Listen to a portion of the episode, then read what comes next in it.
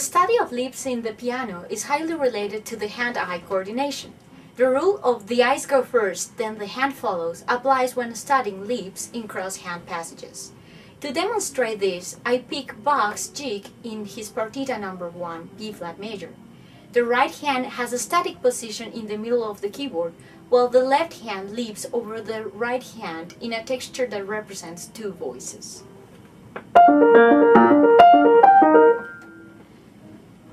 Spatial relationship of the static right hand position helps us find the target notes easier.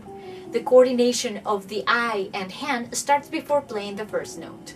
The left hand starts in the first note F, while the eye is already looking to the next note B flat in the opposite direction to where the hand is.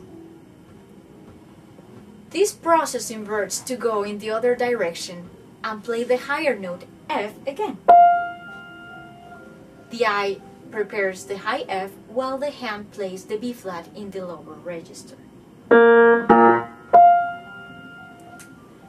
Slow study of the eye-hand coordination is better at the beginning. Increase the speed as it feels more comfortable.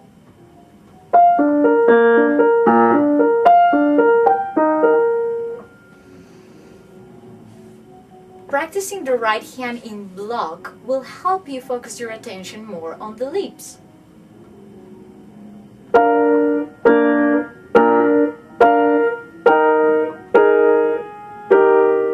When the hands are one on top of the other, modify the height of the wrist to avoid being in the way of the hand that leaps.